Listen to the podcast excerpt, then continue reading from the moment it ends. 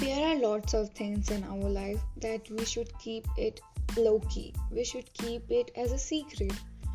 In today's episode, I'm going to mention six of these things that you need to keep it as a secret. So, number one is don't share your plans with everyone. Number two, don't talk about the intimate details of your lifestyle. Number three, Never talk about how heroic you are. Number 4. Never declare how entitled you are. Number 5. Never talk about family problems. Number 6. Don't bring unpleasant things you have heard.